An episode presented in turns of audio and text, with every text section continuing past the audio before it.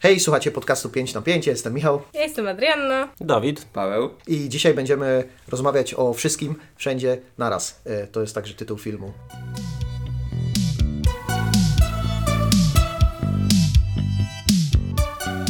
Ja mam taką myśl na otwarcie tej rozmowy o wszystkim wszędzie naraz, która odwołuje się trochę do, do tak zwanej królowej podcastów, na którą kiedyś już się to po- powoływałam, czyli oczywiście Joanny Okuniewskiej, której taką słynną myślą, która pojawia się po prostu w wielu jakby odcinkach jej podcastów z jakąś taką mądrością życiową, y, jest właśnie to, że można mieć w życiu wszystko, ale nie wszystko naraz. I wydaje mi się, że to jest trochę myśl w tym filmie, ale najpierw któryś z Was mógłby zrobić ten fajny taki recap fabularny, co, o, o co, co w sumie chodzi z tym wszystkim wszędzie naraz. Nie będę próbował się wdawać, tak jak Bruce Willis w Looperze, w to, że będziemy za chwilę wyciągać jakieś e, grafy i, i, i, i z nasłonkami na stole w barze będziemy sobie rozjaśniać, jak funkcjonuje, funkcjonują skoki pomiędzy, pomiędzy uniwersami w, we wszystkim wszędzie naraz, ale głównie, głównie chodzi o to, że są e, różne światy, w których są różne wersje naszych bohaterów. Tą, którą my poznajemy jest Michelle Yeoh, która zajmuje się pralnią, musi przejść audyt e, z Urzędu Skarbowego i dociera do tego Urzędu Skarbowego, gdzie właśnie dowiaduje się o istnieniu wieloświatów. Od tego rozpoczyna się przygoda, która polega na tym, że w te wieloświaty wkradło się zło.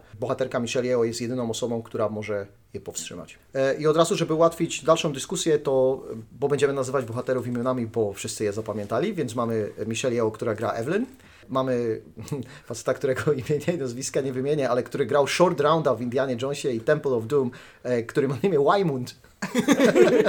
Ich córka Stefani Su, chciałbym powiedzieć, i która jest Joy i e, główna zła, która nazywa się Jobu Tupaki. Bardzo, bardzo Star Warsowa jest Jobu Tupaki z nazwy. Przygotowując taki film, nasi reżyserowie, czyli Danielowie, i nazywając go Wszystko Wszędzie Naraz, no to chyba od razu musieli nastawić się trochę na failure, bo obojętnie co na ekran by wyszło, to nie mogli chyba dorosnąć do tych oczekiwań, e, które stawiają, tak, nazywając film powiedzmy tak hiperbolicznie. A z drugiej strony wydaje mi się, bo to jest, to jest drugi film, przy którym współpracują, tylko jeden Daniel zrobił film samotnie jakby i to był tam y, Johnny Long nie żyje, czy coś takiego? Dick Long. Dick Long nie żyje, Tak. tak, wiedziałem, że to jest jakiś bardziej. Mhm. No ale wydaje mi się, że człowiek scyzoryk jednak stworzył pewne oczekiwania i też mm, no, to, czego się można spodziewać po Danielach i, i, i, też oni wydaje mi się, że w tym aspekcie dowożą. To znaczy, że nawet jeżeli na ekranie nie ma wszystkiego, to jest wystarczająco dużo, żeby móc powiedzieć, że była to solidna próba. No i jest też wszędzie i też jest naraz i wy- wydaje mi się, że te trzy obietnice z tytułu zostają spełnione, ale to o czym ja chciałbym powiedzieć, bo Człowiek Scyzoryk to jest film high concept, ale który mi tak średnio go pamiętam poza tym konceptem, to znaczy, że tam Paul Dano jeździł na martwym Danielu Radcliffe'ie, który miał wiele funkcji. A tutaj wydaje mi się, że, że jednak zostanie ze mną więcej i że ten film jest też bardziej, mimo tego, że jest bardziej all over the place, to jest też bardziej taki o czymś. Wspomniałeś o fakcie, że, że widzimy, że to jest film Danieli, który opiera się na tym stylu, który pewnie już jest zarysowany, mimo że teoretycznie mają tylko dwa filmy ze sobą na koncie. Chciałem zap- zapytać, a dla Ciebie przede wszystkim, bo Swiss Army Mana znasz najlepiej z nas wszystkich. Jakie są elementy, które dla Was się jakby tak wyróżniają y, stylistycznie z tego filmu? No, bo ja jestem w tej przeciwnej drużynie niż Paweł, czyli jestem nadal większą fanką Swiss Army Mana niż wszystko wszędzie naraz. Wydaje mi się, że jakaś taka duża dawka abstrakcji zawsze się gdzieś tutaj pojawia. Może też nazwałabym to gdzieś około jakąś groteską. Przynajmniej groteska na pewno jest silna w Swiss Army Manie względem żartu, a powagi sytuacji. W sensie, bo, bo, bo ty, jakby koncept tego, że typ jeździ na zwłokach, bardziej wydaje mi się, że ważniejsze jest tam to, że zaprzyjaźnia się ze zwłokami. W sensie, bo jakby ta scena jest taka dosyć słynna, kiedy, kiedy Paul Dano ujeżdża Daniela Radcliffe'a w morzu i jakby wygląda to jak motorówka. I ten, ten film też się streszcza albo właśnie w tym, albo w tym, że są to pierdzące zwłoki. No dokładnie I- chciałem powiedzieć, że napędem właśnie jest Tak, tak, e, nie? farting. I, i, I to jest jakby ta, ta groteska, która na pewno gdzieś w tamtym filmie się bardzo mocno przejawia. W tym filmie, w sensie we wszystko wszędzie naraz, wydaje mi się, że już ta jakby sam poziom jakiejś abstrakcji jest silniejszy i to może być coś, co na przykład mm, mnie gdzieś tam akurat już wytrąca, ale do tego możemy przejść potem. Wydaje mi się, że oni są po prostu bardzo szalonymi ludźmi, którzy jak już decydują się jakby wnieść jakiś koncept w film, to, to idą w tym taką pełną parą i mówią, dowieziemy to. I wydaje mi się, że właśnie tak jak już zostało powiedziane, dowożą. W sensie takim, że jeśli zakładają sobie, że tworzą tą historię, która mimo wszystko jest dosyć prosta, w sensie w Swiss Army Manie i w sumie trochę mogę się nie dziwić, że Paweł jakby nie do końca pamiętasz, bo tam te rzeczy, które się dzieją są dosyć kameralne, tylko ten, ten koncept jest taki bardzo... Ja pamiętam, jak pierwszy raz usłyszałam o tym filmie, to miałam wrażenie, że to jest takie trochę odrzucające gdzieś tam dla mnie, po czym, po czym jestem totalnie zakochana. Też mam jakby dwa elementy, które, które zauważam i pierwszy jest formalny, czyli mam wrażenie, że oni strasznie światło tak na miękko kręcą czy ustawiają i, i mają takie taka nadrzeczywistość jest, nawet jeśli ona dzieje się w miejscach, które są bardzo rzeczywiste, E, a drugi to jest, e, to jest ich poczucie humoru, które, które jest czasami bardzo, bardzo, bardzo skrajnie prymitywne i to jest doprowadzone w zasadzie do krańca e, tego, co można zrobić. Powiedziałbym, że niektóre żarty są na poziomie Freddy Gutfinger, E, ale, ale, ale to działa i, i nie zaburzają tym jakby konceptu filmu. Strasznie mi się podoba, że użyłeś wyrażenia nadrzeczywistość, bo wydaje mi się, że to jest to, co ja akurat bardzo też kupuję w ich filmach i, i, i strasznie mi się podoba, że to pojęcie padło, bo to jest też coś, w czym wychodzimy we wszystko wszędzie naraz, ponieważ film zaczyna się w zasadzie od tego, że widzimy jakby jak szybkie jest codzienne życie tej bohaterki, kiedy ona jeszcze nie wie tego, że jakby jest tam ileś tych ja teraz tu nie chcę powiedzieć źle multiversa i tak dalej, więc chyba do jakiejś terminologii tego możemy Myślę, że będziemy potem. używać to wymiennie po prostu. Tak, A, czy ja wiem, czy ja wiem? ja właśnie, bym bo chciał, tu żebyśmy jest jednak byli ściśli tutaj i żebyśmy używali jednak To może- sformułowania wiele światów, bo to jest, to jest ten koncept. To Ale jest film z kolei nazywa je uniwersalny. No dobrze, ponieważ film y, jakby nie, niekoniecznie musiał odrobić zadanie domowe, my je odrobiliśmy, tak? ja nie odrobiłam, ale jestem młodsza, więc nie będą mnie poprawiać. Ja, ja dla, dla takiego formalnego tutaj potwierdzenia, dwaj Daniele, o których rozmawiamy, to jest Daniel I Daniel Kwan, którzy wywodzą się z, z teledysków muzycznych i tak dalej. Dawid, czy ty jakieś elementy styczne pomiędzy Swiss Army Manem a Wszystko Wszędzie Naraz? Wiesz, wiesz co, pod kątem e, stylistycznym to mm, nie mam nic szczególnego, natomiast powiedziałbym, że jeżeli chodzi o tematykę zainteresowań dwóch Danieli, to powiedziałbym, że takie utylitarne podejście do ciała jako, jako instrumentu, z, z którym można robić ciekawe rzeczy, mm, to mieliśmy zarówno w Swiss Army Manie, jak i mamy to w tym, w tym najnowszym filmie. I to jest jedyna rzecz, która mi się tak, tak rzuca na pierwszy rzut oka. Nie? Mm, Nic, nic więcej nie, nie przychodzi mi do głowy. Ale to ja tylko się wtrącę, że w tym jednym solowym filmie Dick Long nie żyje, który jest jednak bardziej kameralny i, i, i troszkę mniej szalony, to jednak tam też widać to utylitarne podejście do ciała, nie zdradzając zbyt, zbyt wiele, ale tytuł jest dość sugestywny, więc możecie pomyśleć, w którą stronę ten utylitaryzm idzie. Ale Dawid, to, Chodzi, chodzi o Kutasa? tak, no to oczywiście that's, that's, that's the whole point of the joke, nie? Jakby, Bo wiecie. bo wiecie. Dawid, to co powiedziałeś o, o wykorzystaniu ciała, to to jest, mam wrażenie, trochę wpisuje się w konwencję kina dosyć mocno, bo rozmawia z jakimś slapstickiem z początku kina, Buster Keaton, Charlie Chaplin, e, rozmawiam o jakichś komediach absurdu, gdzie, gdzie to narzędzie służy nam do, do przekazywania emocji, ale oni też wykorzystują je do, do ekstremum, do tego, żeby powiedzieć nam, hej, zobaczcie, w ten sposób o narządach ludzkich nie myśleliście, ale z trzeciej strony w wywiadzie do innego podcastu Daniel Kwan powiedział, że on na przykład nie jest jakimś tam wielkim filmozjadem, tylko jego bardziej interesują gry wideo, anime i tak dalej, czyli rzeczy, które przełamują to, w jaki sposób do tego ciała podchodzimy i dlatego on mówi, ok, w rzeczywistości ludzie zachowują się w ten sposób i ciało zachowuje się w ten sposób, a on mówi, ale ja to wszystko złamię, tylko będzie to na taśmie filmowej zamiast zaprogramowane. Ale odnośnie tego ciała i jego łamania i już trochę powiedziałeś o slapsticku, ale ja bym wszedł trochę w to, do czego oni się odwołują we Wszystko Wszędzie Naraz, bo pierwszym nawiązaniem, e, które gdzieś się wyłania filmowym są filmy akcji z Hongkongu i później może z, Bruce, z Bruce'em Lee konkretnie, bo mamy tę scenę, kiedy Nerka staje się takim nunchako. E, A, a Wymund przyjmuje dokładnie tę samą twarz oraz ma... tak, no wykonuje też te same gesty. Ma, ma gesty z wejścia, wejścia smoka, dokładnie. z drogi smoka wydaje mi się konkretnie, ale no, tak prawie wiesz, widziałem dwa filmy z Bruce'em Lee i to jest z tego drugiego. No, ale w każdym razie i tam też jest to ciało bardzo istotne, nie? To jak ono upada, jak ono się łamie, jak tam można je kopnąć, żeby... I to też fajnie widać, bo, bo to, co jest charakterystyczne dla mm, tamtego kina, to jest to, że oni chyba jakoś specjalnie się posypywali jakimś talkiem czy czymś. W każdym razie to jak ciało upada, to, z niego się taki kurz sypie. Nie? I, I to oddaje trochę, wz- wzmaga te, ten ruch, który się dzieje i to też jest tutaj obecne i, no i to jest takie pierwsze odwołanie, które trochę może jest podprogowe, bo wydaje mi się, że jak ktoś się nie interesuje bardzo wschodnim kinem albo kaskaderką, to, to niekoniecznie wchodzi w to i zna to raczej z parodii już, a oni się odwołują do takiego klasycznego jednak y, kina. O tym jest świetny odcinek i, i, mam wrażenie, że to nawet jak nie jesteś specjalnie świadomy, to i tak na to zwracasz uwagę, bo jednak część tych filmów z Hongkongu, tych karate, kung fu, znamy, bo one gdzieś tam leciały w naszej młodości i można je było przypadkiem zobaczyć. I Every Frame a Painting, Painting zrobiło kiedyś bardzo dobry odcinek o tym, jak się właśnie kręci walki i dlaczego one tak kijowo wyglądają w filmach zachodnich, a jak dlaczego wyglądały tak dobrze, jak, e, jak oglądaliśmy w filmach z Azji. I Spoiler, czy chodzi o przepisy BHP? Pewnie tak, ale chodzi, o, chodzi też o jakby sztukę filmową, na przykład taką, że cios w montażu jest zrobiony w Ho- Hongkongu tak, że jest zadawany dwa razy. Nie? I, I mimo, że ty widzisz, że jest zadany dwa razy, to efekt zostawia no, tobie lepszy.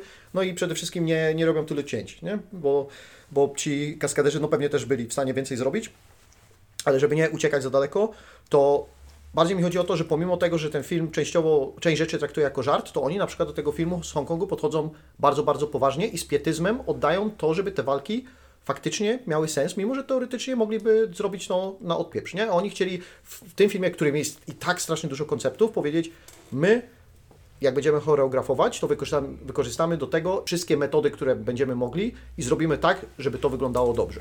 Ale to wydaje mi się, że zahaczasz o ciekawą rzecz, bo to znaczy, że z jednej strony te koncepty są dosyć szalone, bo już powiedzieliśmy o tym, że ta walka odbywa się za pomocą nerki, takiej jaką się nosi, w sensie nie, że części ciała, tylko takiej części garderoby. Funny pack. Funny, Funny pack. Funny pack, ale po polsku jeszcze to brzydko jakoś można nazwać, nie? To nie jest tylko nerka. Wiesz co, kołczan się. Kołczan prawilności. Tak, tak, tak. Tak, tak, więc walka się odbywa za pomocą kołczanu prawilności, w której ojciec trzyma e, portfel, nie? Jak jedziecie na wakacje. Tak, tak, tak. a, a, a, a Wymund trzyma bardzo dużo różnych ciekawych rzeczy, w tym parasolkę. No i, i, i ta walka z jednej strony jest dosyć absurdalna i ona jest taka funny, właśnie jak ten pak. E, A z drugiej strony właśnie to, co powiedziałeś, nie? Czyli ona jest na bardzo poważnie i, i ta choreografia jest bardzo dopracowana, tam nie ma żadnych skrótów. I wydaje mi się, że tak jest z wieloma konceptami w, w tym filmie, bo że, że tak robi, robiąc taki fast forward, istotnym e, artefaktem jest tutaj donat, który jest takim... Bajgiel, bajgiel. Bajgiel, przepraszam. O, O, No. shit. Już wyleciało po jednym dniu. No, ale to poczekaj, zdefiniuj mi różnicę między bajglem a No donatą. donat jest słodki, a bagiel nie. Tak, tak. Okej, okej, okej, okej. Dobra, istotnym artefaktem jest w takim razie bajgel i on też można byłoby to ugryźć żartobliwie, nie? Że to jest bajgel, na którym jest wszystko. Mhm. Dosłownie. Z drugiej strony to jest ogrywane znowu na bardzo poważnie i wchodzimy w tego bajgla i widzimy, on jest dosyć jednak poważny jak na bajgla, to znaczy Jest, jest, czarny, nie? Więc jak jest czarny, to jest czarny, jest trochę mroczny. Jak jesteś w środku, to jest e, jak w tej części mózgu, która jest pokazywana jako ta, w której są smutne myśli, nie? Czyli jest tak ponuro. Tak, tak, Czyli tak, mieszka, tak. Tam, mieszka tam Phyllis e, Smith, która w The Office grała Phyllis, a w Inside Out grała e, Smutek. Smutek. Tak. E, Adam, bo mam do Ciebie pytanie, bo teraz założę prezumptywnie trochę, że pewnie nie jesteś największą fanką hongkońskich filmów karate i kung fu. I jak Tobie z Twojej perspektywy oglądało się e, sceny, kiedy, kiedy zaczynały się sceny walki? E, Jakie miałaś wrażenia wtedy? Pierwsza scena walki, o której ja myślę, jak przypominam sobie ten film, to jest ta, w której już są korki analne, czy tam nagrody, A. które są korkami analnymi, bo miałam takie, to jest całkiem pojebany pomysł, ale mi się podoba i on się też pojawia na tyle wcześnie w filmie, że, że, że wtedy jeszcze byłam bardzo on board ze wszystkimi pojebanymi pomysłami, które się tam pojawiały. Korki analne Czechowa. Tak, tak, tak. Ale bo, bo ja o samych scenach walki niestety za dużo nie powiem, bo jakby ja nie, nie na przykład nie czytam nie, tych nawiązań, niestety kiedy ty mówisz, że to kiedyś za czasów młodości w telewizji leciało, to ja nie byłam tam. Ale, Ale, ale, umierałaś, ale- umierałaś z nudów na przykład na nich, czy... nie, ale to wiesz, bo ja też chciałam nawiązać od razu do tego, że ten film posiada tyle nawiązań, że ja na przykład wiem, że ja nie czytam co najmniej połowy, jak nie więcej, bo na przykład wy po seansie też powiedzieliście o tym, że jest tam dużo nawiązań do Matrixa. Mhm. No ja nie widziałam Matrixa, więc ja nawet nie wiem, nie? No. To jakby wiecie, cud, że ja tą Odyseję kosmiczną zobaczyłam dwa tygodnie temu i chociaż zrozumiałam akurat to nawiązanie, byłam taka o, ja to wiem, nie? I to, wiecie, to, to był mój sukces. Aha, no i najważniejszy film, który film, który musicie obejrzeć, zanim obejrzycie wszystko wszędzie na raz, Ratatouille. Obowiązkowo. Obowiązkowo. Obowiązkowo. Okej, no to Matrix faktycznie jest tym nawiązaniem, którego nie trzeba odrobić, ale to ja byłem tobą z kolei, jak zobaczyłem pierwsze nawiązanie do Matrixa. Ja takie, "Wow, też No, widziałem. ale, ale bo, bo jakby wiesz, To czekaj, bo mam, mam żart Aha, tylko z dobra. Ratatuja. E, e, musicie zobaczyć Ratatuja albo nie być w śpiączce do 2000, od 2007 roku. Bo ja chciałabym po prostu przejść z tego, że same sceny walki, czy, czy one naprawdę są aż, aż takie ważne? Bo jakby to, to może z tego na przykład wynikać... bo jest ich dużo, nie? No, no i, i ja nie wiem, czy na przykład z tego też trochę nie wynika... Mm, Bo ja ogólnie jestem pod sporym wrażeniem tego filmu, ale też mam tak, że dużo z mojego wrażenia takiego po tym filmie wynika z tego, że o, w niego musiało być włożone tyle pracy, że ja zawsze jestem pod wrażeniem tego. Jestem pod wrażeniem tego, jak on jest po prostu w ogóle dobrze zmontowany, jak to wszystko płynnie ze sobą działa i że te sceny walki też jakby, to, to na przykład to nie jest tak, że ja bym była jakaś tutaj zrażona, że co, coś tam nie działa, nie? I właśnie na przykład ta scena z korkami analnymi jest strasznie jakby abstrakcyjna i jakby, ale, ale, jest jakieś napięcie, nie? W momencie, w którym widzisz, że ten ziomek leci i chce się bardzo nadziać na ten korek i jakby wiesz, myślisz sobie, jakby, kiedy mówisz to na głos na przykład teraz i myślisz sobie, ziomek wykonuje skok, by nadziać się na korek analny, to brzmi to tak głupio, I to jest a to jest kurwa dobre. I to jest jeszcze prawdopodobnie w scenariuszu zapisane, Dawid? Tak, tak, tak, ale to ten żart kiedyś został wykorzystany, bo były był gdzieś na YouTubie filmik o mm, absurdalnych igrzyskach olimpijskich i właśnie jednym z, jedną z dyscyplin było wskakiwanie na dildo, kto to naj, naj, najbardziej efektownie zrobi. Natomiast ja na przykład nie jestem człowiekiem, który jak widzi dużą ilość napracowanka, to automatycznie, automatycznie to szanuje. Był taki film, który się nazywał Twój Vincent, przy którym było tak dużo napracowanka, no i to jest taki sobie film, nie? W związku z czym to, że oni tam e, zrobili rekreację tych wszystkich e, hongkońskich scen walki, cool, cool. Ja nie przepadam w ogóle ostatnimi czasy coraz bardziej za scenami akcji i no głównie, głównie masowo produkowane Marvele się do tego przyczyniły, ale jest też, widać to napracowanie również w innych miejscach. Na przykład mamy te sceny, w których e, na przestrzeni jednej sekundy mamy, nam nie wiem, 50 stylsów na przykład nam przelatuje i to, to są te sceny, które spowodowały w ogóle, że na napisach początkowych jest ostrzeżenie, że jeżeli masz epilepsję fotogenną, to nie oglądaj tego filmu, bo dostaniesz tam ataku. I to wszystko jest takie bardzo fajne i myślisz sobie, że och, te, te wszystkie sceny zostały przygotowane, w sensie każdy z tych kadrów musiał zostać przygotowany, więc to jest imponujące, ale samo w sobie nie, nie jest wystarczające. I mi się podoba, że to nie jest jedyne, co tutaj. To nie jest tak, że możemy, ach, pochwalimy za napracowanie, bo ten film jest po prostu dobrym filmem z różnych powodów, nie? No I właśnie do tego chciałem się odwołać, bo jak rozmawialiśmy o filmie balkonowym i wspomnieliśmy o 1917, to tam było to wrażenie, że hej, patrzcie na nas, jak my przełożyliśmy do tego filmu się, a Tutaj jest bardziej dlatego, że on jest taki trochę ulotny, trochę jest taki fikuśny, trochę jest y, nie traktujący siebie samego poważnie, to mimo, że my widzimy tę pracę, to ta praca nie jest ta, tą rzeczą, która jest nam wpychana do, do twarzy jako pierwsza.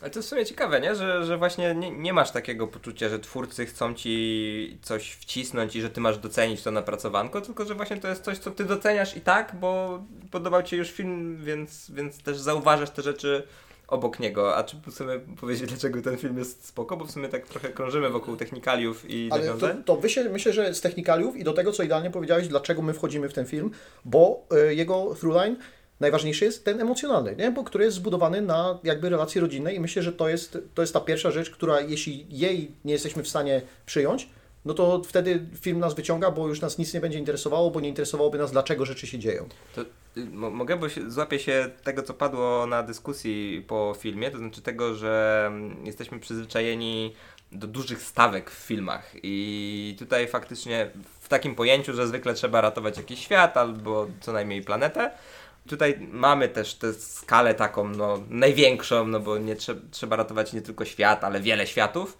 E, a jednocześnie tą stawką tak naprawdę jest relacja matki z córką.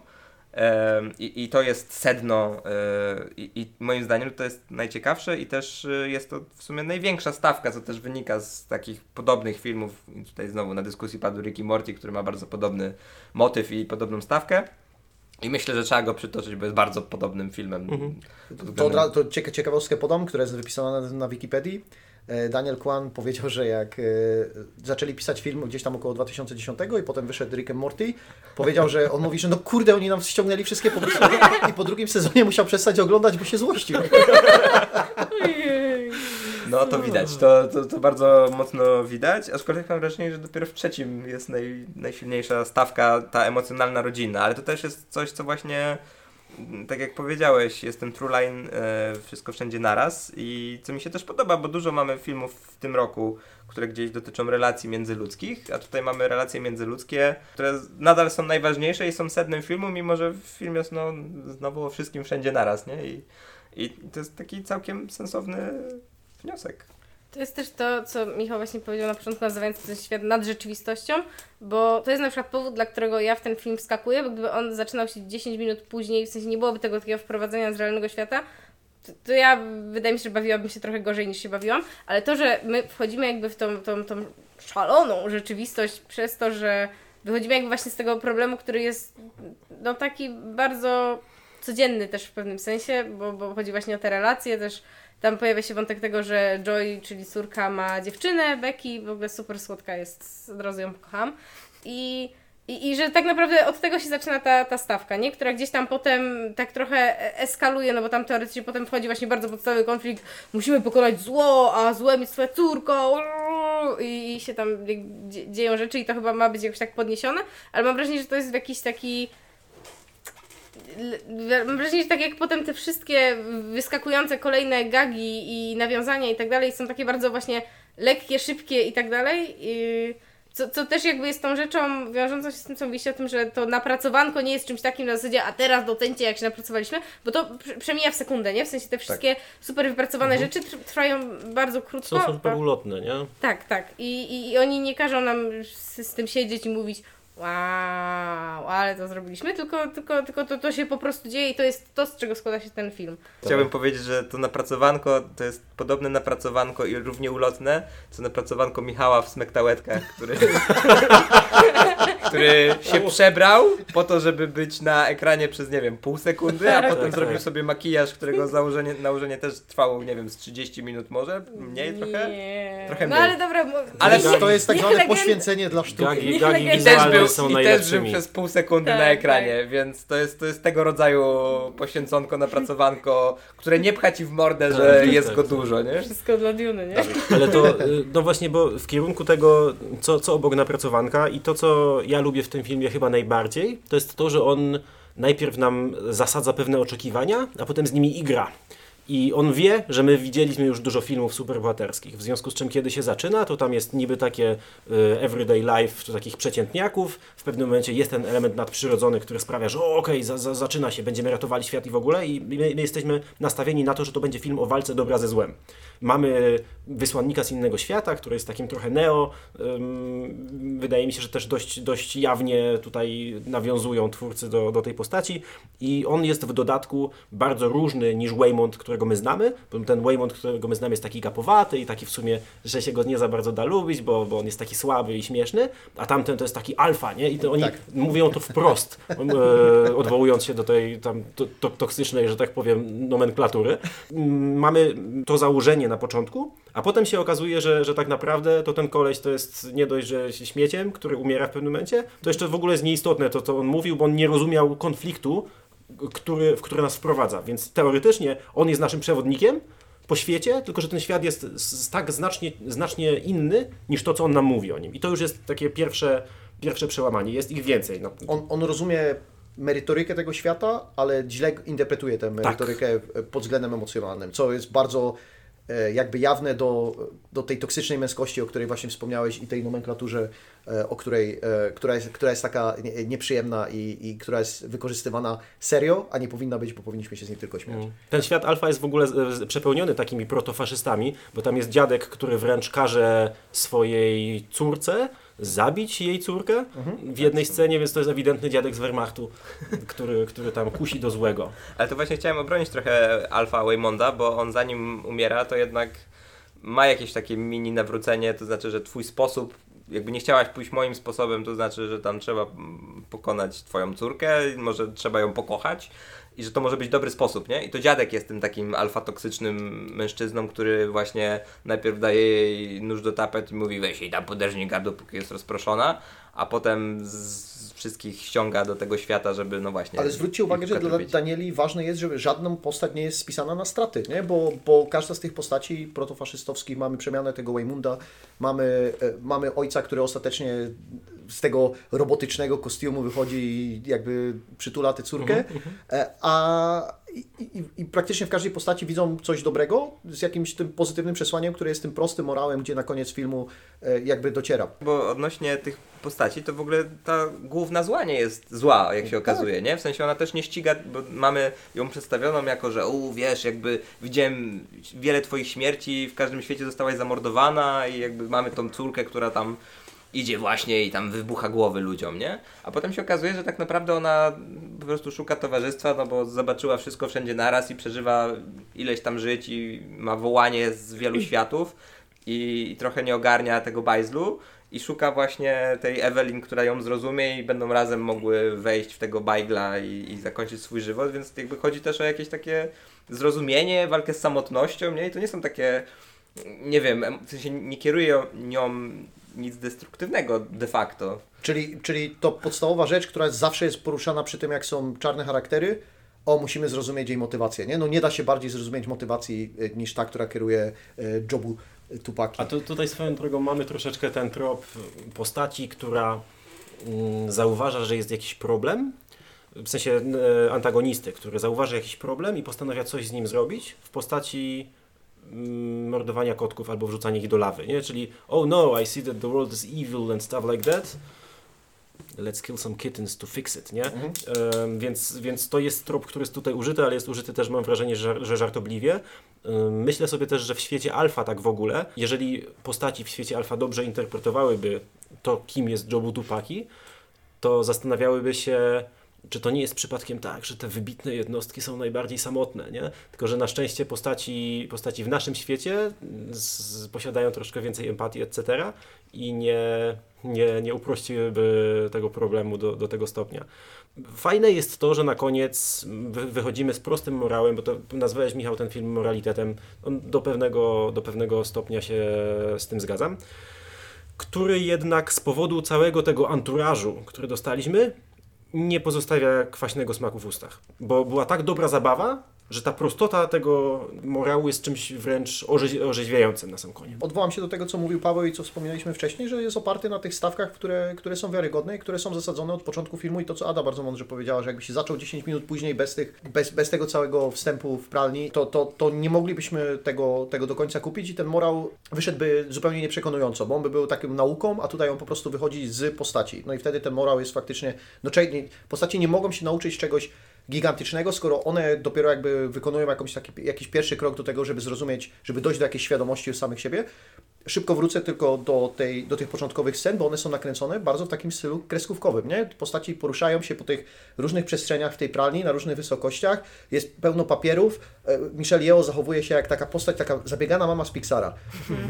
Wyman próbuje jej coś powiedzieć, z córką rozmawia, tu ojciec za chwilę przyleci tu, i, i ten natłok to znowu jest filmowa perfekcja, a, a tak naprawdę dzieje się niespecjalnie dużo, bo to jest e, scena rodzajowa z życia pewnej rodziny. No ale w sumie dzieje się dużo, nie? W sensie wydaje mi się, że to jest jakby clue tej sceny, pokazać jak, jakie jest to, to tempo i to, że może...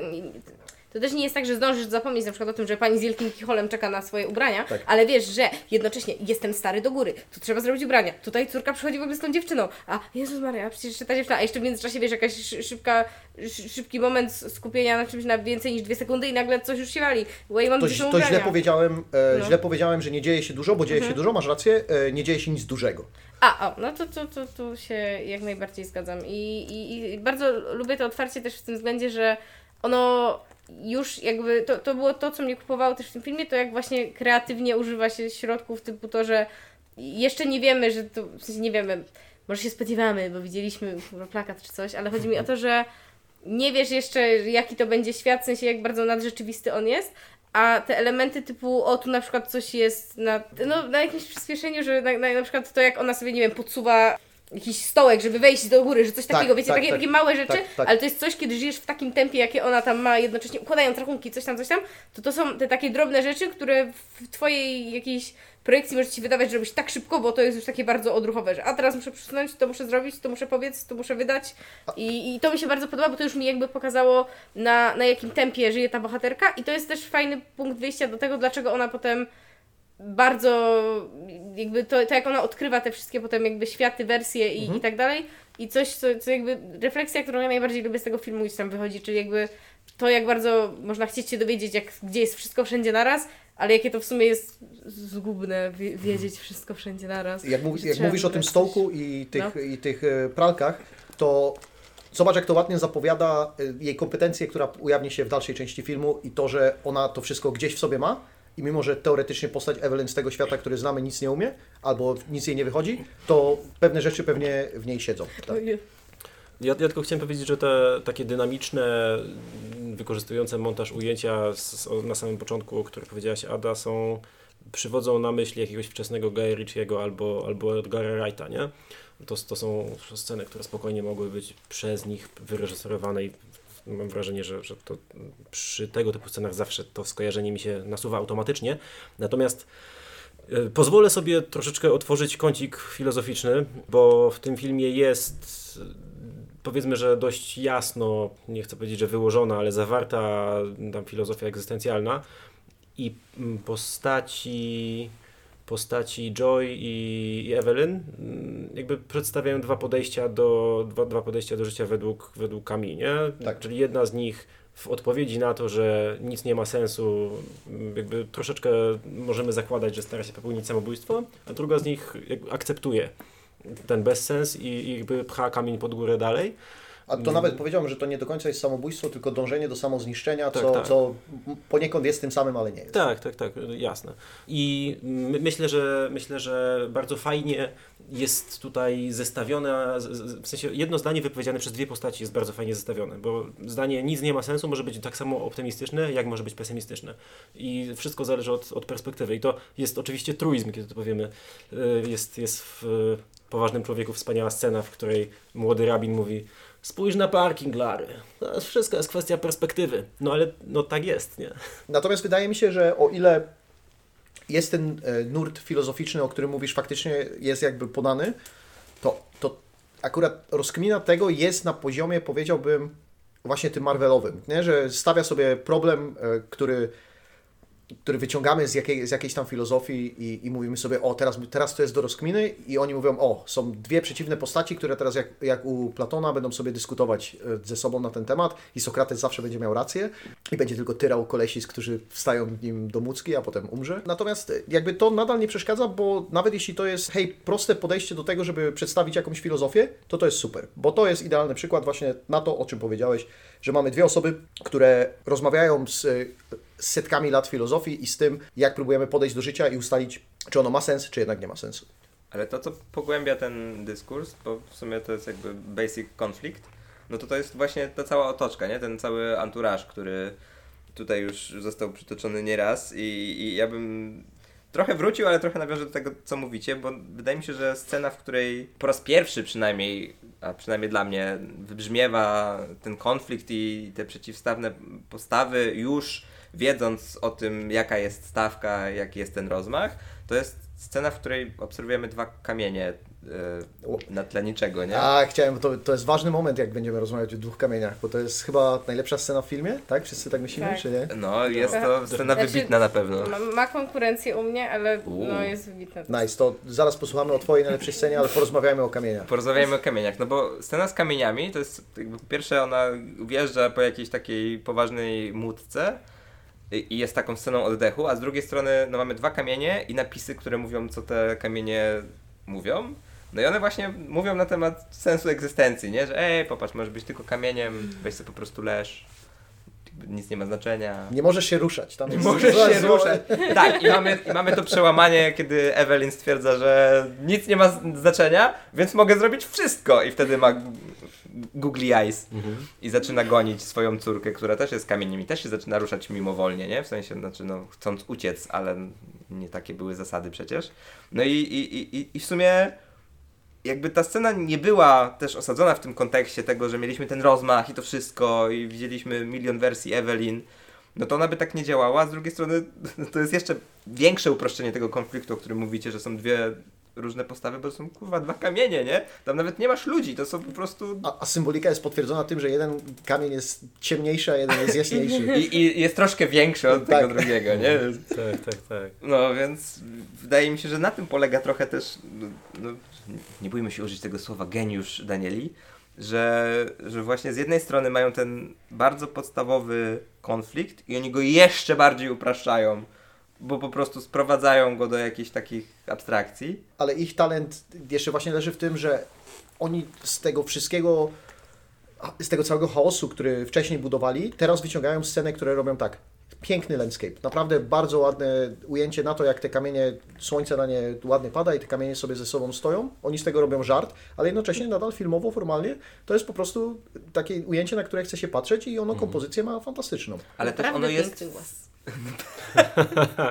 Ale ono też jest w ciągu, nie? Jakby to jest kontynuacja tej, rozm- tej rozmowy, która się rozpoczęła tam, nie wiem, sekwencję wcześniej. Nie pamiętam, co dokładnie poprzedza kamienie, ale pamiętam, że kiedy wchodzimy w to, e, w, w tę scenę, to, to no ona jest bezpośrednią kontynuacją jakiejś rozmowy, która się Kamienie zaczęła. poprzedza to, że one walczą w różnych, we wszystkich multiversach, które Okej, spotykają. tak, tak, tak, tak. Wcześniej są przez chwilę jeszcze piniatami są już, i są Mhm. rysunkowymi sobą. Tak, to zapowiada, że już wkraczamy w abstrakcję i kończymy na kamieniach. Ale to, to, to co mówisz, to jest super, że to nie jest z dupy, bo, bo równie dobrze można byłoby wkleić, w sensie to mógłby być żart na poziomie ta- ta scena zawiera akty przemocy, w związku z czym pokażemy teraz materiał o languście, nie? Tak, tak, tak. Natomiast Natomiast, Maniacy mieli taki żart w jednym odcinku. tak? Okej, y, no wiesz do jakiego filmu się odwołuje z langustą, nie? Nie, proszę powiedzieć.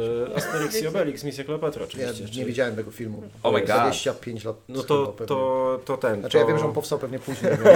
Ale wydaje mi się, wydaje mi się, że Asterix też jest cytowany przez wszędzie wszystko, czy tam wszystko wszędzie, ale mniejsza z tym. Fajne jest to, że jako, że my skaczemy po tych różnych y, wersjach rzeczywistości, to dialogi się toczą cały czas pomiędzy tymi samymi postaciami i zdanie zaczyna postać na przykład w wersji, w której nasza główna bohaterka jest śpiewaczką, potem zdanie kontynuuje o, w wersji, nazwijmy to, rzeczywistości, którą poznaliśmy na dzień dobry. Potem mówi dalszą część zdania osoba, która tam na przykład jest sławną kucharką.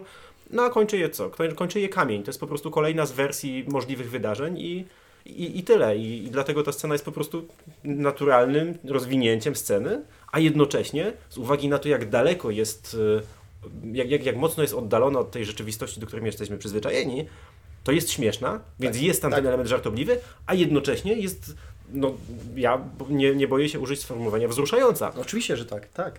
Dlatego mm, to ten element ich stylu bardzo mocno, bardzo mocno doceniam. Że jednocześnie coś jest naprawdę śmieszne i zawiera w sobie element, który po- potra- potrafi sprawić, i w trakcie tego filmu zdarzyło mi się to niejednokrotnie, że naprawdę napłynęły mi łzy- do oczu. Prawda. Ada, powiedz o swojej ulubionej scenie, bo, bo pewnie ona nawiąże do tego, jak, jak się robi, jak, jaki jest payoff u, u Danieli tego, że oni w śmiesznych scenach robią, czyli to, co da, e, Dawid Myślisz, powiedział. myślisz, że wiesz, jaka jest ulubiona scena dla Ady? Czy- Nie, ale w, każdym, w każdej ze scen z tego filmu jest jakby ten element jest Okej. obecny. Aha, y, moja scena ma jakby swoje też przełożenie na kamienie w pewnym momencie, więc to wydaje mi się, że wszystko się łączy. No moja ulubiona scena to jest ta, w której ten świat... Boże, ja mam wrażenie, że to wszystko udowadnia, jaką jestem kurwa nudną osobą. Moja ulubiona scena to jest to, kiedy całe szaleństwo się zatrzymuje na chwilę i one zaczynają rozmawiać przy tym samochodzie Okej. i córka mówi o tym, że matka nie może jej jakby dłużej gonić, co też ma swój payoff w kamieniach, które zaczynają Tak, się ruszać tak. i ona zaczyna ją gonić.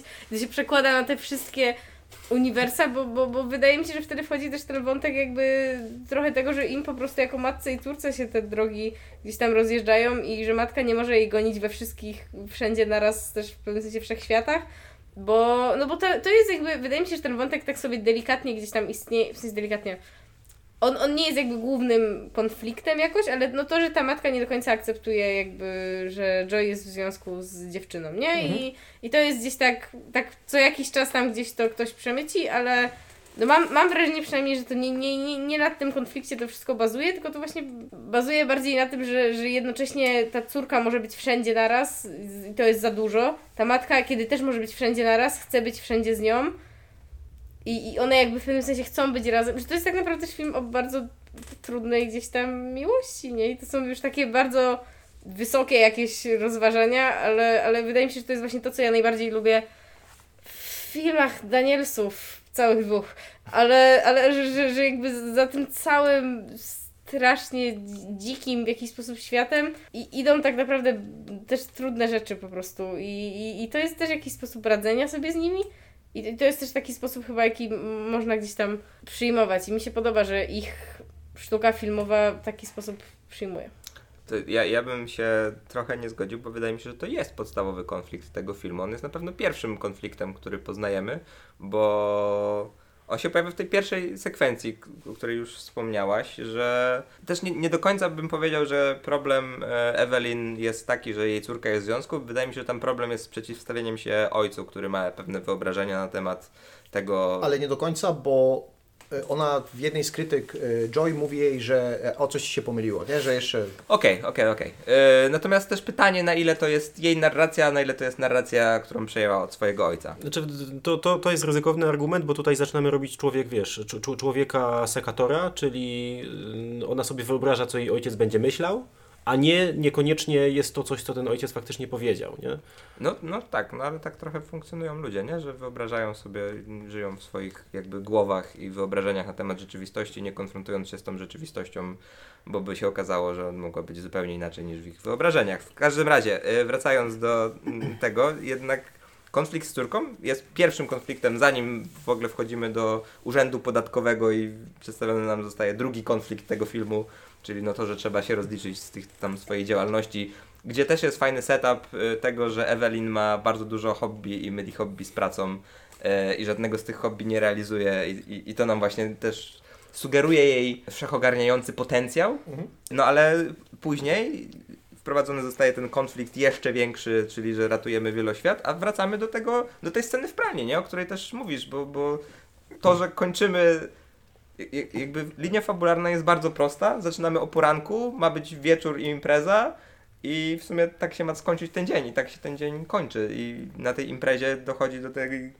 do tej bitwy pomiędzy matką a córką, no, która jest tam przedstawiona w wielu światach, również w tym z kamieniami, ale jednak chodzi ciągle o to samo, nie? Ale ta scena właśnie, w sensie ona chyba mnie chwyta też dlatego, że tak jak mówiliśmy o tym, że wszystko jest tak ulotne, w sensie te, te, te różne wersje światów, wydarzenia, walki, wszystko dzieje się tak. Ta scena ma ten moment tego, że ona jest, że ona sobie trwa odrobinę dłużej na przykład na jednym ujęciu, nie? Że tak jak wszystko opiera się na tym turbo szybkim montażu, który jest bardzo sprawny i bardzo fajnie nas prowadzi przez, przez, przez te światy, to to jest ten moment takiego zatrzymania i to jest ten moment właśnie, w którym ta refleksja tak wrę- wręcz cię uderza to, że nagle stoisz w jednym miejscu przez, przez tak długi, długą chwilę, że, że to jest ten świat, w którym nagle z jakiegoś powodu zostajesz na dłużej i nie jesteś aż tak rozproszony tymi, tymi innymi światami, bo to jak ona się, to jest też bardzo fajnie pokazane w ogóle na początku filmu, jak ona się dopiero uczy, nie, tego wchodzenia w różne światy i, i tego jak się też rozprasza, tam jest ta sekwencja, kiedy jednocześnie jest e- wersją Evelyn, która siedzi właśnie naprzeciwko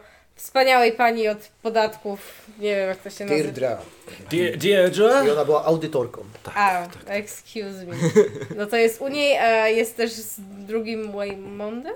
Way, Waymundem. Waymundem. Waymundem Alpha, tak, w magazynku. Tak, tak, w magazynku i to jest słuchasz nas, słuchasz nas i ktoś tu i ona, to, to też miał jakiś taki payoff potem na końcu, tylko teraz sobie tego nie przypomnę, chodzi o samo jakby... Ostatnio tak, film się kończy tym, że ona już nie odpowiada, że tak, tak, słucham, Mhm. tylko pyta, co się działo, co sugeruje, że jednak ma jakąś większą refleksję i wiemy, że słucha, słyszy wszystkie światy, ale chce być w tym jednym konkretnym.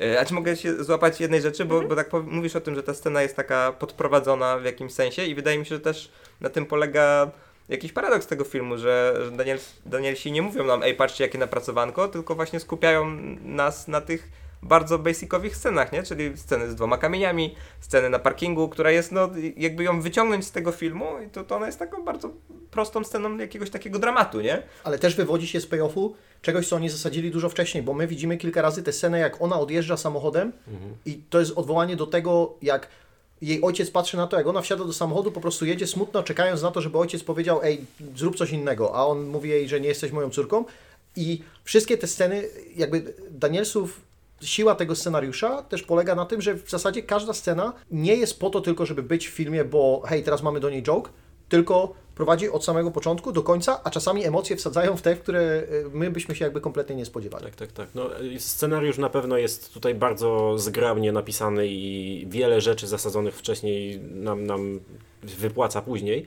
Ja może dodałbym do tej sceny właśnie na parkingu, że to też nie jest pierwsza próba e, ze strony Evelyn porozmawiania ze swoją córką, bo wcześniej w filmie mamy scenę, w której ona ją goni, y, Joy chce od- odjechać z, z Becky i już Evelyn coś jej tam ma powiedzieć i mówi e, chyba jesteś gruba, weź tam, zacznij się lepiej odżywać i Tak. może coś, coś ćwicz, nie? Bo ona Bo to jest jej love language. Nie? tak, tak, tak. Ona, ona y, kiedy już jest w tej jednej sytuacji, w której pozwoliła sobie sama na zostawienie wszystkich tych rzeczy, które ją gonią na, na boku i już w tym momencie ma przestrzeń, żeby powiedzieć coś do tej córki, to nie wie, co powiedzieć, bo jest tak nieprzygotowana do tego momentu. Jest, jest y, jej, jej emocje nie pozwalają jej na to, żeby, żeby przelać w słowa to, co chciałaby powiedzieć. Jakie to jest fajnie analogiczne do ostatniej sceny, nie do ostatniej, ale tej e, kulminacyjnej sceny Drive My Car, do której się trochę przyczepialiśmy, że e, Kafuko szuka, szuka słów, żeby wypowiedzieć te wszystkie rzeczy, które przez cały, cały film represjonował i potem je mówi w taki brzydki, nieciekawy sposób, e,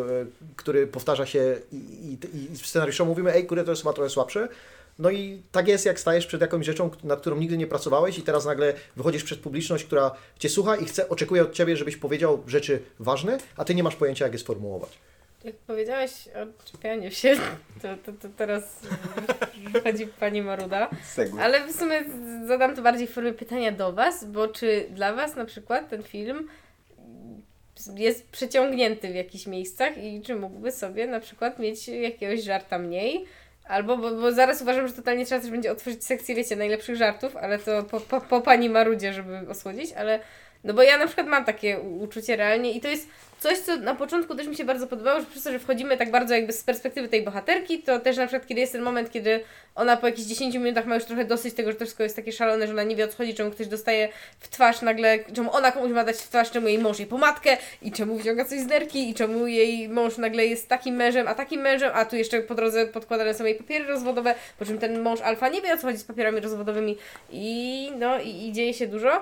I ona w pewnym momencie jest taka, nie, nie, ja w ogóle nie chcę brać w tym udziału, ale nie może nie brać w tym udziału, więc gdzieś tam zostaje. I ja pamiętam, że też byłam wtedy taka, że to jakby, że ona zostawała, to miałam takie, podoba mi się, że oni jakby wyczuwają ten moment, kiedy można łatwo się tym zmęczyć, kiedy jesteś chyba najludniejszym człowiekiem na świecie i, i każda przygoda to jest za dużo I, i, i że oni jakby tak mówią trochę nie, nie, nie, ale ty teraz idziemy na przygodę i jakby nie, nie, nie, nie ma spanka. I Ada, to, ty, to jesteś, ty jesteś Mortim z tego świata, który mówi Rickowi, jak go zaprasza na 20-minutową przygodę, że na nią nie idziesz i po prostu zostajesz w chatę i robisz zadanie domowe. Ale to, wiesz co, Jest, y, ja to muszę obejrzeć, tak? No, oczywiście. no jest, jest, jest mus, jest obowiązek. Powiem szczerze, że to jest właśnie moment, w którym film mnie gubił. To znaczy jak Ewelyn nam szósty raz mówi, że ja tu nie rozumiem co się dzieje, ja tu chcę tylko, żeby zostawcie mnie we wszyscy w spokoju, to to się dwa- 20 minut trwa, nie? I zanim ona faktycznie akceptuje to, że dobra, idziemy dalej, no to, to być może parę razy za dużo wypowiada te słowa o niezrozumieniu i nieakceptacji. I jest z tego pewien humor, taki typu fish out of water, ale, ale no to jest przeciągnięte, przez co mm, nie wiem, czy to można nazwać pierwszym aktem, czy, czy początkiem Jest. drugiego. To, nie, Nie, że to to- nie jest początek drugiego aktu? To jest jeszcze pierwszy, no bo powiedzmy, że drugi akt to jest jej zaczęcie dziwnych rzeczy, żeby Mm. zacząć przeskakiwać. Okej, okej, zgoda, zgoda. No to tak, końcówka pierwszego aktu spokojnie mogłaby być krótsza dla mnie i to był moment, w którym miałem takie, no, no, no już, już, dawaj, już wiem, już da, daj mi więcej, po, po, co tam dalej, nie? No, to, to dla mnie właśnie jeszcze jakby to, co tam dalej, w sensie to, to jakby, no może to też jest kwestia, że gdybym ja na przykład rozczytywała co najmniej 80% wszystkich nawiązań, to, to one by mi bardziej robiły, ale że no, no ja miałam jakiś taki moment, w którym chyba wydaje mi się, że po prostu byłam trochę znużona, bo czułam, że przechodzimy z żartu w żarty ze świata w świat, ale ja mam wrażenie, że to już jakby przestało w pewnym momencie gdzieś mnie prowadzić, tylko że ta droga wyglądała tak, uwaga, teraz rysuję w powietrzu i mój jeden palec jest z drugiej strony, a drugi z drugiej strony. I chodzi o to, że mogłaby iść taka prosta kreska, tylko że po drodze ktoś zrobił taki roller coaster, gdzie jedziesz do góry i zjeżdżasz w dół i robisz tak kilka takich baniek i dopiero dojeżdżasz do celu. I ja po prostu, ja bym mogła tak pojechać o jedną bańkę mniej, nie? I szybciej, szybciej skończyć ten, ten road trip.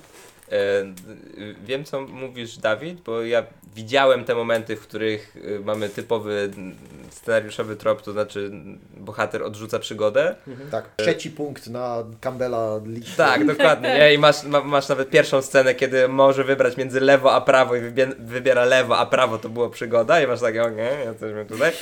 I potem masz jeszcze właśnie trzy razy takie coś. E, natomiast ja bym, jeżeli miałbym coś wskazać, to wydaje mi się, że jedynym takim momentem, e, bo, bo, bo to, o czym mówicie, to ja miałem to trochę przełamane tym, że zaczyna się jakaś akcja i właśnie mamy ten Hongkong i mamy tego Waymunda z nerką, który zaczyna prać ochroniarzy i w ogóle ten jeden ochroniarz, mam wrażenie, był w ogóle trzy razy chyba Łysy. U, u, łysy, nie? Był. Bo był, od jego twarz, jego prezencja była bardzo śmieszna. On miał dużo...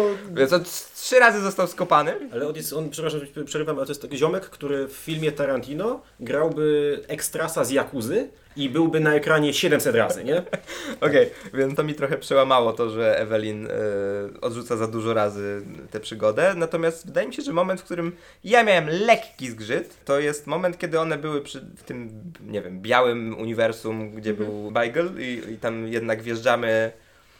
Tam trochę za bardzo dla mnie czuć ten filozoficzny konflikt, czy w ogóle ten konflikt, nie? Nie wiem, czy to jest przed kamieniami jeszcze, być może tak? Trochę tak, przy- trochę przed, pewnie W trochę sensie to, to, to, to no. ten biały wszechświat się pojawia Tak. wielokrotnie. Tak, nie? tak, ale to jest ten pierwszy moment chyba, Ach. kiedy ona, wiesz, jej pokazuje tego bagla i tłumaczy o co chodzi. Ja rozumiem, że to jest ta ekspozycja, której ja potrzebuję, żeby zrozumieć co jest dalej. Nie mam na nią lepszego pomysłu, jakby nie wiem, co by tam mogło być inaczej. To był jedyny moment, ale ja się też na to zgodziłem, nie? Jakby Mhm. wszedłem w to, wiedziałem gdzie jestem. Wcześniej było dużo pewnie kopania, więc też jakby już byłem trochę emocjonalnie gdzieś indziej, więc mogłem przyjąć znowu powolniejszy, po, powolniejszą scenę. Ja nie mieszkam z Danielami y, z humorem jakby w 100%. On to nie jest ten humor, który ja jakby lubię najbardziej, więc niektóre żarty były jakby dla mnie męczące, zwłaszcza jak się powtarzały po kilka razy, ale w kontekście tego, ile ja się naśmiałem na tym filmie i to tak zupełnie szczerze, czasami e, tak lekko cringy, czasami faktycznie głośno, bo po prostu rozbawili mnie, e, to i tak je przyjmuję i, i, nawet jakbym chciał powiedzieć, dobra, te filmy, te, te żarty, sorry, nie pasowały w tym filmie,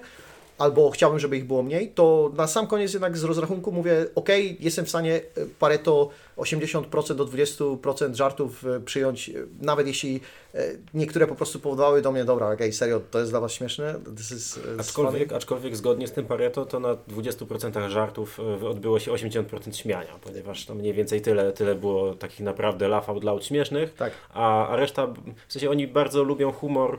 I, idziemy tam? Idziemy do humoru w tym filmie? Czy... Zawsze, no to jest Okej. duża kwestia. Lubią taki humor, y, powiedziałbym, że może inaczej. Oni są bezkompromisowi, Mhm. jeżeli chodzi o, o swoje poczucie humoru. Jeżeli ich coś bawi, to oni to wpierdalają do tego filmu i oni będą kopali tego konia, aż, Tak. aż, aż nic z niego nie zostanie, nie? Bo Robakami zjedzone, już w ziemi jest ten, pogrzeb mu wszyscy zrobili, już nikt nie pamięta, a nadal jest, a oni nadal tam siedzą jeszcze, jeszcze Tak, znajdziemy. I to jest, i to jest y, z jednej strony mogłoby być przepisem na porażkę, ale oni są tak konsekwentni w tym, że żarty, które na dzień dobry nie są śmieszne, jak się je powtórzy siódmy raz, to one już są jakby trzy okrążenia dalej na traku olimpijskim i już zaczynają być śmieszne przez sam fakt swojej nieśmieszności i wszechobecności. No i po- postacią, która w ten sposób jest śmieszna, jest postać Deirdre grana przez y, Jamie Lee Curtis, Tak. która na samym początku jest takim po prostu, powiedziałbym, że mm, wy- wyci- wyciągniętym z kalki przykładem postaci urzędnika, nie? Czyli urzędnik, no. mm, niefajny urzędnik. Jakby po, polscy ten, polscy lu- przedsiębiorcy w tym, w tym momencie na pewno przyklaskują, ponieważ Eee, parę ja zaciera ręce w grobie. tak, tak, dokładnie. Natomiast ona w miarę posuwania się filmu, mimo że nie rozwija się jakoś specjalnie jako postać. My, my do, dowiadujemy się o jej jakichś tam elementach, o których nie wiedzieliśmy wcześniej, o jakichś ele- elementach jej osobowości, ale ona z grubsza jest coraz bardziej taka sama. I już na sam koniec filmu, poza tym, że mamy, my mamy do niej pewne pozytywne uczucia, ponieważ w, w uniwersum z parówkami zamiast dłoni ona jest kochanką e, Evelyn i, i, to, i to w dodatku tą, tą bardziej czułą z tej dwójki.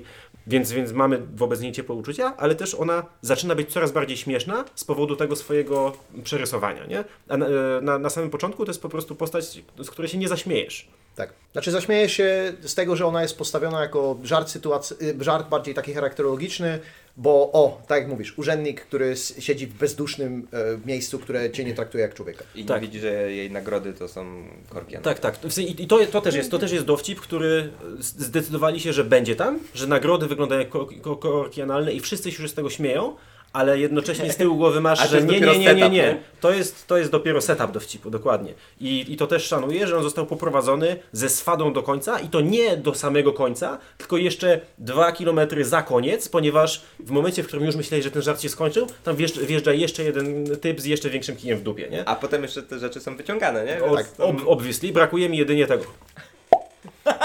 Natomiast chciałem tylko, chciałem tylko zauważyć, że nasza główna bohaterka ma problemy z, z tym, z czym powinni mieć problemy również polscy przedsiębiorcy, czyli z braniem kurwa na fakturę rzeczy, których nie powinna brać, tak? Mówię do ciebie, ziomku, który kupujesz bilet na, wiesz, na, na, na pociąg do swoich starych i bierzesz na to fakturę, żeby zapłacić 2 zł mniej podatku. Popraw się. Dobra, po pierwsze, e, znakomite użycie słowa posuwa w kontekście tego filmu. Po drugie, to jest jakby moje odniesienie do tego, co mówiłem, bo nie użyłem konkretnego przykładu, do żartu dojechanego do samego końca, czyli to o tym uniwersum z parówkami zamiast palcy. I ja mówię, o kurwa, nie, Ma- mam nadzieję, że to już nie wróci. I to wracało co po chwilę. Ja mówię, ja kompletnie nie chcę tego oglądać, ale oni ciągnęli to tak długo, że z tego, z tego wyszło emocjonalny payoff, o którym mówiliśmy wcześniej. Że tam było jakby najwięcej tego romansu, że może Wong Kar Wai, te sceny, gdzie Michelle Yeoh jest Michelle Yeoh, czyli faktycznie jest wielką gwiazdą, tak jak w e, prawdziwym życiu, a Waymund jest e, trochę Jamesem Bondem. E, i oni się spotykają i są tak fajnie ujęci w, tym, w tej takiej alejce, gdzie tam się spotykają i, i, ten dziwny księżyc na nich pada przez takie zielone światło, przechodzi filtr. Ale bardziej romantyczne jest to spotkanie, jak właśnie z Deidre i, i parówkowa, e, parówkowa Evelyn ze sobą rozmawiają i, i dobra, i śmiejemy się na początku z tych parówek i mówimy, haha, jaki random, a na sam koniec mówimy, no to jest trochę tragiczna historia, taka, która wydarzyła się przed naszymi oczami. Ona może była niezwiązana z niczym, ale powiedziała nam o emocjonalnym rozwoju potencjalnym, który mają postać Jamie Lee Curtis i ma postać Michelle Yeoh, czyli Deidre i e, Evelyn. Złapię się tylko tego, co powiedziałeś, y, że może jest niezwiązana z niczym, bo wydaje mi się, że to, to też wybrzmiewa z tych wszystkich światów, bo jest kilka światów, w których nie ma joy. Nie? I to jest właśnie świat sporówkowy, jest świat Wong Kar Wai'a, nazwijmy go, czyli światy, w których no, romans był z kim innym i dlatego Joy się nie urodziła. I co? Głowa eksplozja, kurwa, faktycznie tak musiało być. Nie, nie ma Joy, bo ona nie jest z e, Waymundem. No, Sorry, tak, tak, ale no. chodzi mi o to, że em, bo to nie, jest, to nie są tylko randomowe światy, nie? Bo Tak. to są światy, które też pokazują, że to, co jest sednem, to jest e, ta relacja z drugim człowiekiem, nie? I że nawet jeżeli to nie jest relacja z Waymundem albo relacja z Joy, to to jest relacja z kimś, na przykład z Deidre, nie? I, i, i to, o czym mówisz, że tam jest emocjonalny payoff, no wydaje mi się, że top dwa y, emocjonalnych payoffów tego filmu, nie? Że jedno to będzie scena na parkingu z Joy, ewentualnie kamień gojący kamień, nie wiem, egzekwo, e, a druga to jest parówkowy świat i że jednak się tam przytulają stopą. No. Tak, e, mówiąc o parówkowym świecie i, i przytulaniu się stopami, e, będziemy teraz z, takie podsumowujące, może ostatnie myśli, e, które mamy tutaj, którymi chcielibyśmy się podzielić, dotyczące samego filmu albo do tego, co, jakie mamy przemyślenia. Nie powiedzieliśmy jeszcze o najlepszym żarcie, który również jest długo pociągnięty, czyli żart z Ratatouille. Czyli Rakakuni, jakby widzowie. Znaczy, bo, bo to jest właśnie dokładnie też jakby przykład tego po, pociągania żartu do końca, bo jakby to yy, jak, jak, bo to się zaczyna od tego, że to jest opowiadane, nie? I oni się śmieją właśnie z tego, że ona mówi, haha, Że ona myli film, nie? W tak, ogóle. tak, nie? Że, że ona tam mówi, że nie, że to był shop, i, i, ale właśnie, że tam na głowie mu siedział i, mu, i on umiał gotować, wtedy jest ha, ha, ha. A potem nie dość, że a, pojawia się shop pracz realnie sterujący kimś i to już jest jak o, Który jest w świecie Masterchefa w ogóle, jakimś, nawet te Tak. kolory, i to jest taki hibachi restaurant, nie? gdzie oni tam robią takie ekwilibrystyczne rzeczy. Tak, i po, ale potem jeszcze to, że to idzie jeszcze dalej, czyli że żeby jakby pojechać gdzieś na tym gościu, Michel musi usiąść mu na barana i zacząć nim sterować przez te włosy. To jest tak już A robi to, znowu wracając, po Mhm. to, żeby ten czad miał emocjonalny payoff ze swoim shopem, By nie? the way, ju- Justice for Chad. I tak to się wszystko pięknie łączy. No. Ale no to bo to jest taki żart, który właśnie wjeżdża w tą czwartą gęstość, nie? I on już w Mhm. pewnym momencie przestaje być śmiesznym żartem i zaczyna tam jest jakiś emocjonalny ark zaczyna też. funkcjonować. Zaczyna być elementem świata przedstawionego. Tak, nie? tak, Że tak. Na, na dzień Jak dobry się z tego śmiejesz, a Tak. potem się okazuje, że oni to traktują jako po prostu poważną rzecz, która się tam dzieje. I w ogóle, bo to jest, wracając do 20-80% śmianka na 20% scenach, pierwsza scena, w której mamy przedstawionego czada i widać, że mu spod czapki wystaje ogon szopa, no to ja tam rykłem, nie? E, A potem było takie, no czy oni dogonią tę furgonetkę tak, z tak, tak. Rakakunim? Tak, tak, Tak. Bo, bo to jest też właśnie coś takiego, że śmiejesz się, kiedy ten żart jakby ma wejście, ale potem wiesz, co za nim idzie, że właśnie śmiejesz się, kiedy on wskakuje na barana i łapie go za włosy, ale potem masz jak biegnij! Tak. Proszę uratuj, sobie, Tak, uratuj tak, swojego tak. ratatuja, znaczy Rakakuni, znaczy on jest-. On, on jest takim, takim super, wiesz, discount wersją e, Rocketa z e, Guardians of the Galaxy, nie? Ale, ale to też jest ten żart, nie? No, on mówi oczywiście. nawet tym głosem. Tak, tak, i, ale też e, ma znacznie mniej mimiki, nie? No Tylko rusza papetem, ustami, nie? tak, tak, Taki- tak, dokładnie. I, I w zasadzie tyle. Ale to ja, ja jeszcze się przykleję na chwilę do tego czada, bo mm, hmm, chciałbym. Scena, w której on nam jest przedstawiany, jest fantastyczna, bo powiedziałeś o tym, że wystaje e, ogon szopa, ale jest też ta cała jego popisuwa, że on Tak. tutaj kroi jakieś rzeczy w powietrzu, na koniec patrzy w kamerę i daje winky face. I po prostu w tym momencie tak zawyłem ze śmiechu. To jest tak prosty środek. Wystarczy to, że, że, że, że mamy złamanie cz- czwartej ściany i mrugnięcie okiem. Do tego jest oczywiście ten e, dźwięk z biblioteki dźwięków. I, I 10 na 10. Jeden z najlepszych dowcipów w tym filmie, nie? Mimo, że on opowiedziany jest taki, aha, okej, okej, perfekcyjnie działa. To ja opowiem w takim razie trochę poważniej, bo chciałbym docenić umiejętność Danieli o tym, jak oni pracują z aktorami, bo tam każdy jest on top of their game. Nikt, naprawdę, wiadomo, że Michelle Yeoh była już dobra w filmach e, Waymund, no ciężko powiedzieć, bo go wykasowano trochę z, z Hollywood po Indianie Jonesie i, i Goonies, ale, ale wszyscy aktorzy tutaj dowożą, jak mają robić śmiesznie, no to są kurwa naprawdę śmieszni, nie? Jak mają robić bardzo poważnie, to oni się potrafią w obrębie jednej sceny, a czasami jednego ujęcia przejść z pełnej powagi do śmiechu, do znowu pełnej powagi, do, do jakiegoś incredulity i tak dalej. I to robi każdy, w praktycznie każdej scenie, pomimo absurdalnych rzeczy, które Danielowie każą tym postaciom robić. I ja się zastanawiam, w jaki sposób oni prowadzą rozmowę. Dobra, słuchaj, masz zamiast palców parówki, my te parówki ci założymy, ale to jest też romans, nie? Ale wy się, wasz związek się rozpada, nie możecie się dogadywać. I stopą zagrasz na pianinie sonatę księżycową. Wiem, że to nie jest sonata księżycowa, ale wiecie o co chodzi. I Mordo. bar, bardzo mi się podoba ten fakt, że, że oni że oni po prostu jakby kierują całym tym tałatajstwem, które mogłoby zrobić chaotyczny film, który jest chaotyczny celowo, na którym oni mają pełną kontrolę i doprowadzają to do takiego momentu, że my nie wątpimy w żaden moment, nad którym oni, którym oni sterują, bo my wiemy, że to zostało zrobione tak, jak oni to rozpracowali. Ja przepraszam, y, to nie jest Claire de Lune jakiegoś Debussego? Bo Sonata Księżycowa jest chyba taka strasznie mroczna, a to jest taki dosyć zajechany filmowo. Wydaje mi się, że dla, dla mnie ten film właśnie pokazuje fajnie to. Miałam tą myśl na początku i zapomniałam o niej na godzinę, ale do niej wrócę. Znaczy, wydaje mi się, że ona jakby wychodzi ze wszystkiego, co zostało powiedziane po drodze, czyli to, że ten film w pewnym sensie pokazuje też taką prostą lekcję o tym, że nawet jeśli wiesz, jakie jest wszystko wszędzie, wiesz, jakie mogłaś mieć inne opcje, bo też sam wątek tego, kiedy Michelle, w sensie Evelyn się dowiaduje, jakie mogła mieć inne opcje gdzieś tam w życiu i bardzo, bardzo śmieszne są żartki, że ona mówi muszę powiedzieć mojemu mężowi, jakie mogłam mieć super życie bez niego. Mówię, o mój Boże. To, to, to, to że, że w końcu chodzi o to, że, że, że właśnie nie, nie można mieć wszystkiego naraz, nie? I, I nie wszystko wszędzie naraz, ale coś trzeba wybrać. Super, że o tym mówisz, no bo to na, na koniec, jak sobie już pogadaliśmy o tych, jak są żarty, jak to się są ciągnięte od początku do końca, jak sobie zahaczyliśmy o tę filozofię i o środki, których oni używają, etc., etc., to jeżeli sobie potraktujemy ten, te, te, te wszystkie możliwości, te wszystkie światy, które mogły się wydarzyć jako pewną metaforę, to to jest generalnie film, który promuje podejście do życia tu i teraz, do bycia w momencie, nie? do tego, co się, co się ostatnimi czasy bardzo popularnie nazywa mindfulness, czyli zamiast myśleć o tych wszystkich innych rzeczach, które być mogły, etc., to bądź, bądź, bądź w chwili, bądź teraz, no bo to jest jedyna, jedyna rzeczywistość, która jest prawdziwa tak naprawdę. Przeszłość i przyszłość nie, nie istnieją, nie? Jest, jest tylko teraz. Dziękujemy Wam za wysłuchanie kolejnego odcinka podcastu 5 na 5 a za dwa tygodnie zapraszamy Was, żebyście byli z nami tu i teraz na Innych ludziach. innych ludziach. Do usłyszenia.